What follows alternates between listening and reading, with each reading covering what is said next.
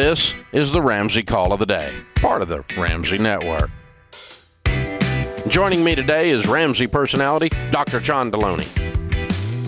Dawn is with us. Dawn's in Cincinnati. Hi, Dawn. Welcome to the Ramsey Show. Hi, thanks for taking my call. We love your show. Thanks for what you do. Well, thank you. How can we help today? Yeah, um, so I have a niece. She'll be the first one to go to college in her family. And um, she wants to be a teacher. And we listen to your show enough to know the college should coincide with the career path you choose and when it comes to what you're willing to pay. She has received an $18,000 scholarship, but she would like to go to Xavier University, which is about 52 a year.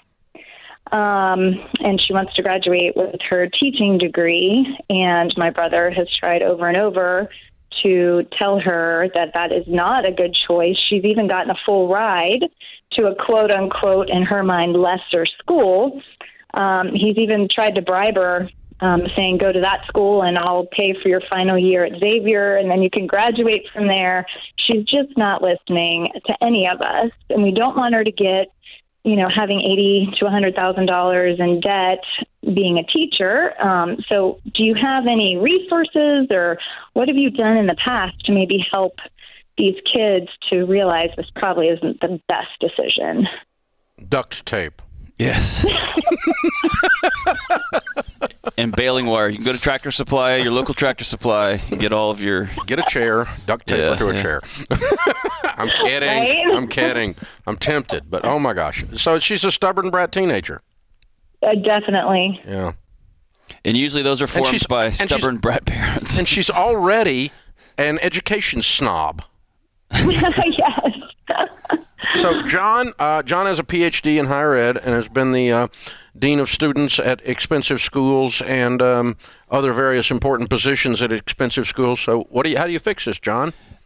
Well, there, you got you got a couple of problems here. One is is usually this attitude is formed somewhere in the home, right?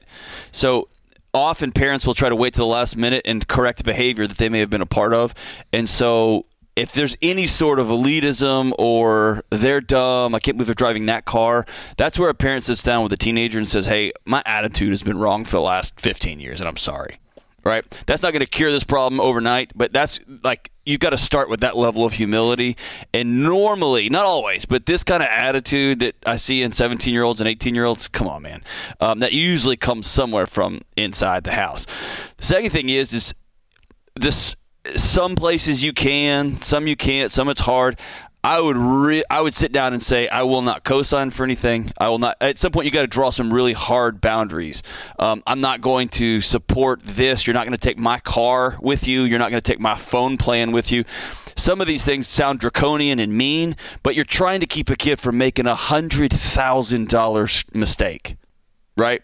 With a nu- with an unformed brain, Right. Their brain is not fully formed at 17. You're holding a a a uh, uh, a full ride to a state school, right? It, it's it, it it just doesn't work mathematically. It doesn't work professionally.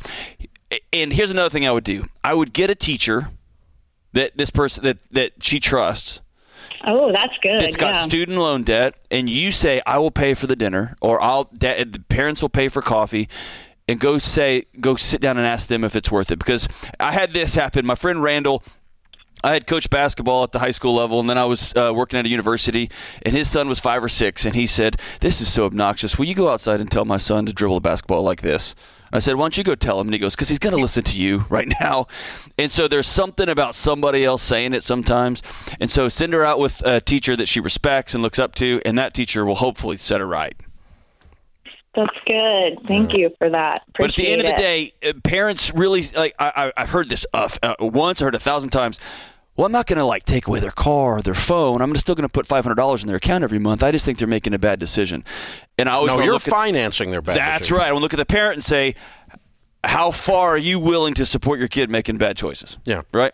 I mean, I'm not going to take away their car. They're only doing cocaine. I mean, it's not a problem.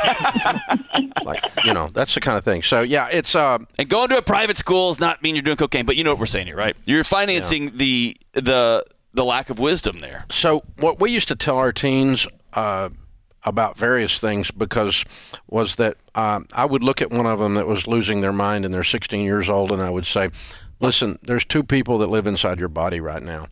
There's a four-year-old and a 34-year-old. If I can talk to the 34-year-old, we'll have a discussion about persuasion.